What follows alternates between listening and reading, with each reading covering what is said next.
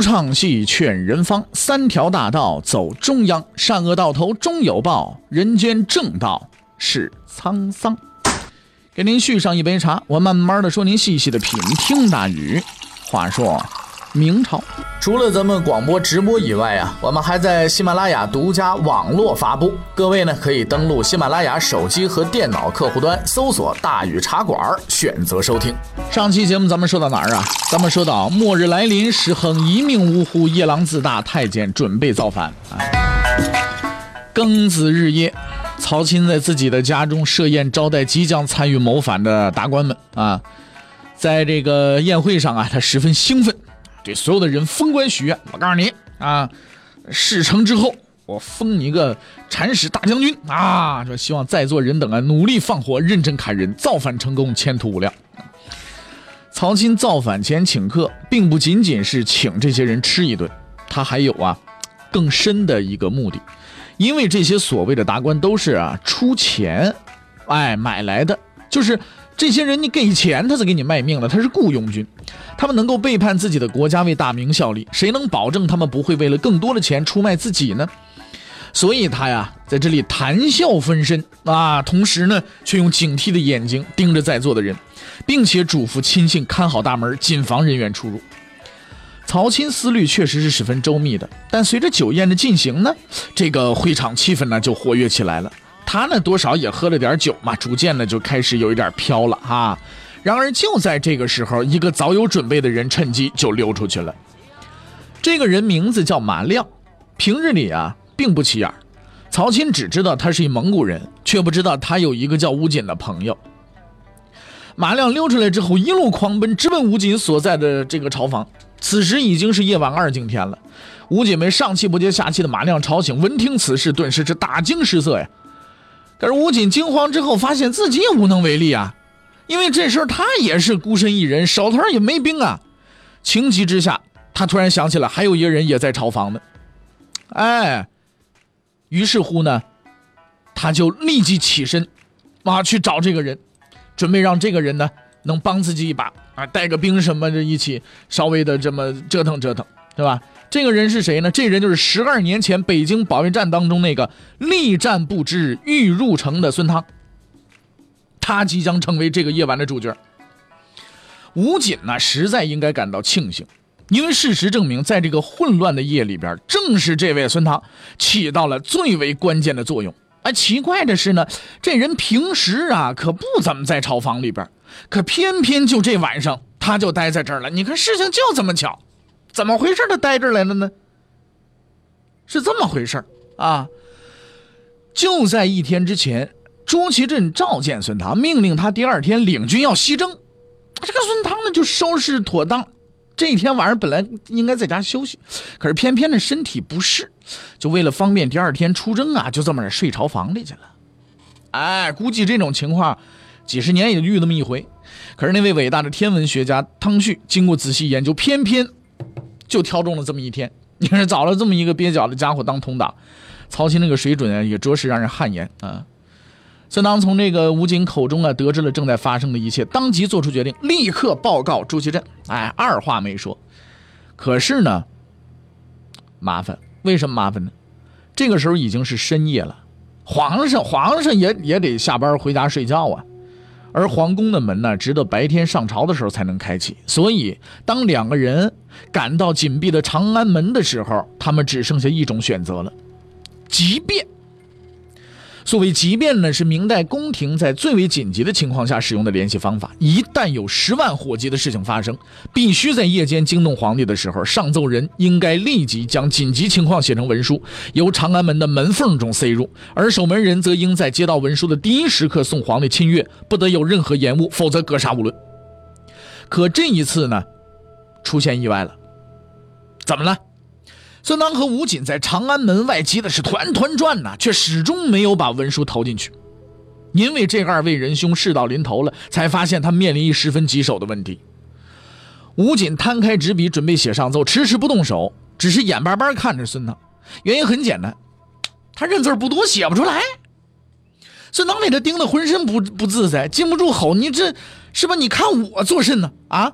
我要是能写得出来，我还用得着干武将这行吗？我。于是这两个职业文盲啊，围着那张白纸是抓耳挠腮，上蹿下跳，无从下笔，不会写字儿啊。眼看着时间一分一秒的过去了，情急之下。哎呀，他们也顾不得什么什么文书格式啦，什么问安礼仪啦，什么皇帝你如何如何如何，我们如何如何，今有一事要事相奏，怎么怎么着，大笔一挥写下了中国历史上最短的一篇奏折，就六大字曹钦反，曹钦反。这二位也是真没办法了。如此看来啊，说现在啊，真的是普及义务教育，实在是一件功德无量的好事。你遇上急事了，好歹嗯是吧，能能能能能识点字能能能用得上。这封上奏立刻就被宋城给了朱祁镇了。危急之中，这位皇帝表现得很镇定，他当机立断，下令关闭各大城门，严防死守，并且立刻逮捕了尚在宫中的曹吉祥。这项重要工作完成了，但是吴景孙唐明白，真正的战斗才刚刚开始。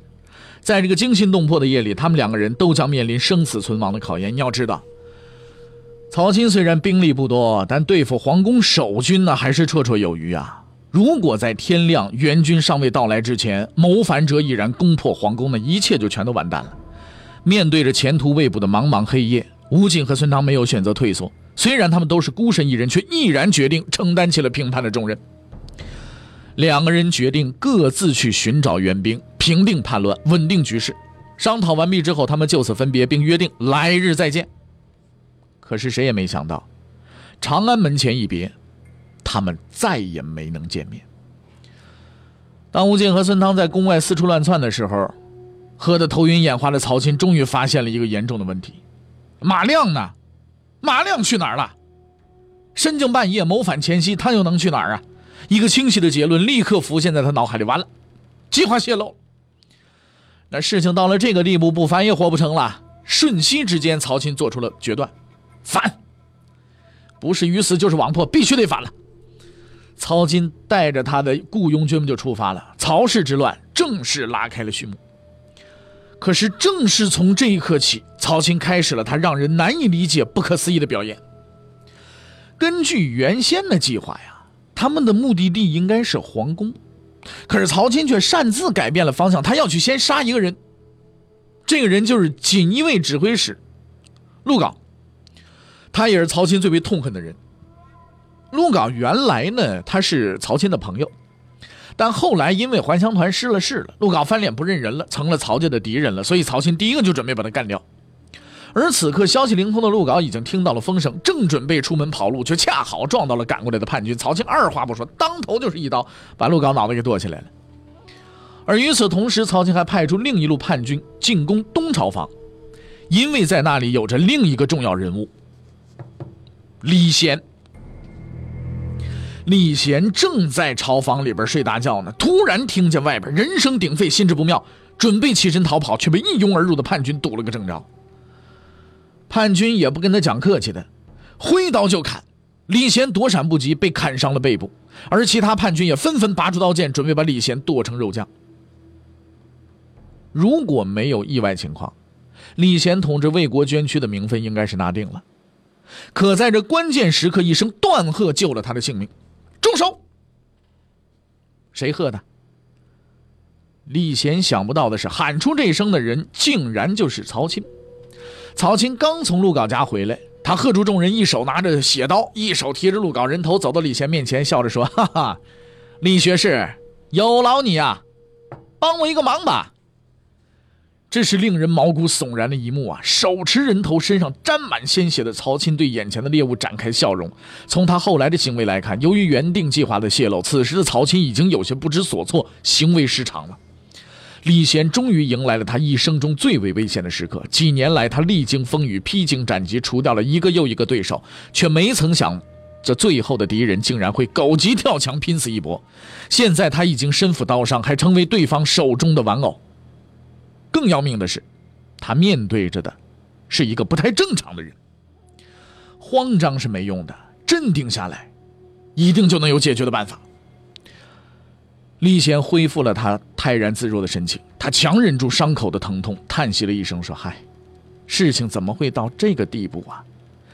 曹金一种十分形象的方式回答了他的问题。他把鹿港那血淋淋的头提到了曹李贤的眼前，一字一句的说：“哼，是这个人逼我的。”李贤强压心中的恐惧，深吸了一口气。那你要我做什么呀？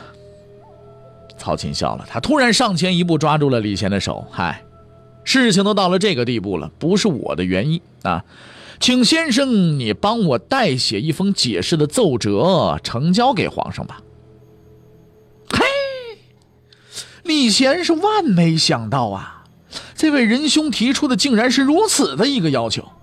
可是这位仁兄如此凶神恶煞，没准写完之后，等着自己的就是鬼头刀啊！为了争取时间，他故作为难地说：“写是没有问题，可是啊，此地没有纸笔呀。”曹琴的脸上又一次浮现了诡异的笑容，他指向了门外正吓得哆嗦的一个人：“不要紧。”他有，那位被叛军抓住的第二个人质就是李贤的死党吏部尚书王敖。与此同时，分头行动的吴瑾和孙唐正在黑夜当中寻找支援，但情况却让他们大失所望。长安门外住着很多文武百官，此刻听见动静却没人出头。看来该出手的时候就出手，在某些时候只是梁山强盗的行为准则呀。吴瑾没办法，只好回家找来自己的堂兄吴宗啊，这个吴崇和几个家丁啊，向这个东安门方向奔去。他深通兵法，知道曹钦呢今夜必反无疑了。而叛军要想抓皇帝、控制局势，进攻的目标必然是内城的城门，所以他也准备去那个地方去打探打探。可是他这一去就没能再回来。而另一边的孙汤也是一头雾水，他四处寻找没有结果，情急之下竟然摸到了太平侯张锦的家里，要求他带领家丁帮助作战。张锦是一位武将，家里养着很多家丁，如果他能站出来，确实不错的办法。可孙汤在这个时候去找这位仁兄，只能说他晕了头了，因为这位张锦就是还乡团成员张悦的儿子。虽然张悦在夺门之后不久就死了，但他的儿子却还没有打到自己老子的这个觉悟，觉悟是不是？所以呢，对跑上门来的孙唐是置之不理。孙唐也只好无奈的离去。有人可能啊，注意到这样一件奇怪的事情：孙唐不是准备带兵出征吗？怎么不去调那些兵啊？孙唐当然不是白痴，明明有兵还到处的求兵，什么原因呢？真正的原因在于那些兵只有等到他第二天拿到兵符。命奉命出征之后，他才能调得动啊！现在他调不动啊。但是现在已经没办法了，帮手找不到，城外驻军也指望不着，眼看着就要陷入绝境。孙唐突然灵机一动，想了一个办法。而此刻，李贤和王敖已经在曹钦的威逼下写好了请罪奏折，并塞入了宫门。他们曾以为曹钦准备就此罢手，却万万没料到，此时的曹钦已经完全失去了控制。看见那封文书被塞进了门里，曹钦长出了一口气，似乎事情已经了结。但转瞬之间，他改变了主意，突然断喝一声：“众军集结，即刻攻击长安门！”这是一道让后人百思不得其解的命令。曹钦的叛乱计划已经被揭破了，相信他自己也知道，这一封请罪文书糊弄不了朱祁镇，骗不开城门。而且老兄，你都请了罪了，你干嘛打他干嘛呀？反正无论如何吧，他还是动手了。可他手下的达官虽然勇猛，却一直无法打败长安门的守军。为了打破这个僵局，曹钦放火烧城门。可是守军也有准备呀，他们用砖头塞住城门，还兼具了防火的功能。曹钦在门前急得转了好几圈，反复的调兵攻打，就是打不进去。这个时候，曹钦已经失去控制了，他突然丢下了达官，自己一个人跑回来找李贤和王敖。这两位仁兄奉命写完文书，心里七上八下。突然看见曹钦风风火火提着刀就跑进来了，李贤心知不妙，当即站起来，大声对曹钦说：“你要干什么？”曹钦也不说话，用他的行动回答了这个问题。他举起了带血的钢刀。那到了这个份上也没办法了。可是李贤等了很久，闭着眼就等着那一刀了，才发现这刀始终没砍下来。曹钦先生似乎又改变主意了。他恶狠狠地告诉李贤：“给我小心点然后又急匆匆地走了。被吓出了一身冷汗的李贤和王敖这才松了一口气，说：“落这么一精神不正常的家伙手里，他们也只有认命了。”而就在几乎同一时刻，孙汤带着自己的两个儿子来到了军营驻地，面对巡哨，他没有亮出兵符，却运足了中气，气沉丹田，大呼一声：“刑部大牢有人逃跑了！”大伙赶快去抓，抓住了有重赏啊！正在睡觉的士兵被他喊醒了，许多人都不予理会。但是有些士兵一听，怎么着？有重赏？好嘞，老爷这辈子这些个啊荣华富贵就值这次赏了。抄起家伙，跟着孙唐就走了。赚钱的机会怎么能放过呀？后经统计，孙唐这嗓子了不得，喊了两千人。正是这两千人，最终稳定了局势，平定了叛乱。孙唐带着两千位想发财的志愿者来到了长安城门附近啊，长安门附近不是长安城门啊，长安门附近，这才说出了他的真正目的。你们看见长安门的火光了吗？那是曹钦在造反呢！大伙儿要奋力杀敌，必有重赏。原本想来砍囚犯的士兵们这才知道自己上了当了。但是既然来了，你不能空手回去。叛军也是人，打谁不是打嘛，对不对？反正最后有重赏就完了，老爷这这趟富贵得着。于是大伙儿呸，卷起袖子，憋足了力气，来，咱们冲！哎，往长安门就冲去。然而，当孙唐到达长安门的时候，才发现曹钦等人已经撤走了。他立刻列队，随着叛军的踪迹追击而去。原来，曹钦眼看长安门无法攻下，天却已经快亮了，于是他决定立即改变方向，进攻东安门。然而，在行军路上，他遇见了另一个往东安门赶的人吴瑾。大伙儿都携带着武器，杀气腾腾，不用自我介绍也知道都是来干什么的。二话不说就开始打呀。此时吴瑾身边也只有五六人呐，根本不是叛军的对手。但是他毫无惧意，与叛军拼死相搏，力尽而亡。这位于谦的昔日战友，最终死在了还乡团覆灭的前夕，他没有能够看到最后的胜利。曹钦杀掉了吴瑾，带领着叛军到达了东安门，开始了新一轮攻击行动。和长安门一样。他这次又用上了火攻，烧毁了东安城门。曹钦本以为东安门一攻，这才绕了个大圈跑过来，可他实在没想到，实际情况是恰恰相反。东安门的守将们没拿砖头塞门，但是却想了一更绝的方法。曹钦不是在外边放火吗？他们也没闲着，自己找了一些木头来，在里边又放了一把火。哎，这样一来呢，火势越来越大，成了一片火海。你别说叛军了，苍蝇蚊子也飞不进去了，兔子都钻不进去。曹钦又一次陷入困境，正在此时，尾随而来的孙唐赶到了，看见这群深更半夜还在开篝火晚会的仁兄们，立刻发起了进攻啊！按说到了这个地步，这场叛乱应该很快就结束了吧？可是曹钦手下的达官的战斗力实在让孙孙唐是大吃了一惊啊！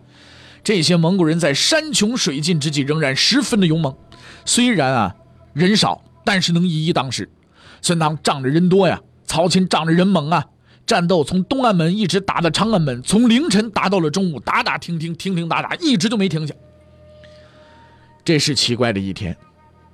大臣们早就得到了消息，躲在家里不去上朝，老百姓也不上街溜达，都待在家里，打开窗户看街上这场热闹。最苦的就是曹钦，他已经没了出路了。为了突出重围，他集中了一百多骑兵，向着包围圈发动了最后的冲锋。可是曹钦的这点把戏，在久经战阵的孙唐面前实在是太小儿科了。他立刻安排了大批的弓箭手站在队伍前列，对纵马冲锋者是一律射杀。双方又一次陷入了僵局。这一场让人哭笑不得的造反行动已经持续了十二个小时了。搞成现在这个样子是曹钦万万没有想到的。而随着时间的推移，曹钦发现达官们的战斗力是越来越弱了。这也难怪嘛，毕竟造反也算是体力活。达官们造反已经耽误了中午的正餐了，这么闹下去谁受得了啊？万般无奈之下，曹钦逃回了自己的家，而随跟随而来的孙汤随即领兵包围了曹家，发动了总攻势。眼见着大势已去，曹钦是投井自尽，结束了他的一生。可攻进曹家的官兵们似乎还没过瘾，顺带着把曹家上下大小杀了个一干二净。这就是权倾一时的曹曹家最终的下场。最后呢，咱们补充几个人的处理结果。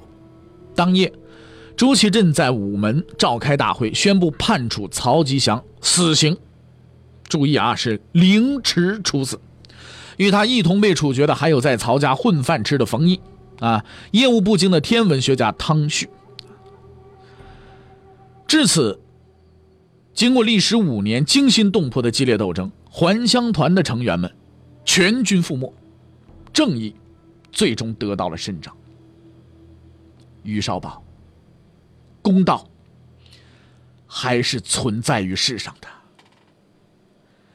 在那个星光灿烂的夜晚，李贤露出了他的笑容。李贤历朝三十余年，虽历经坎坷，却能百折不挠、不改其志，终成大业，官至少保、吏部尚书、华盖殿大学士。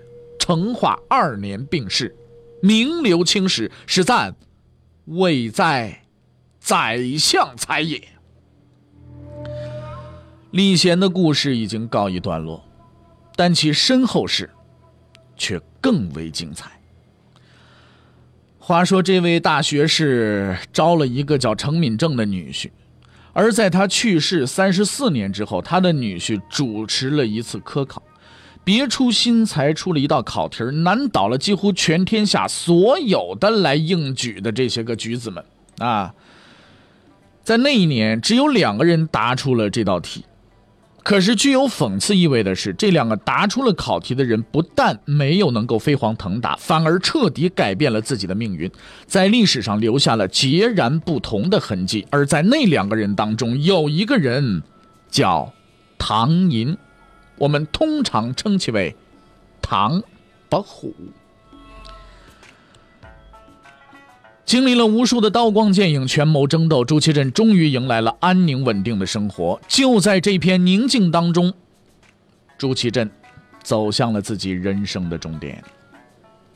那么，在朱祁镇的即将离世的时候，还会发生什么样的事情呢？欲知后事如何，且听。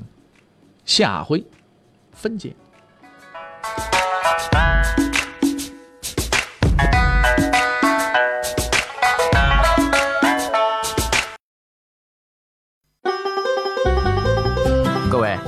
你想跟大禹交流吗？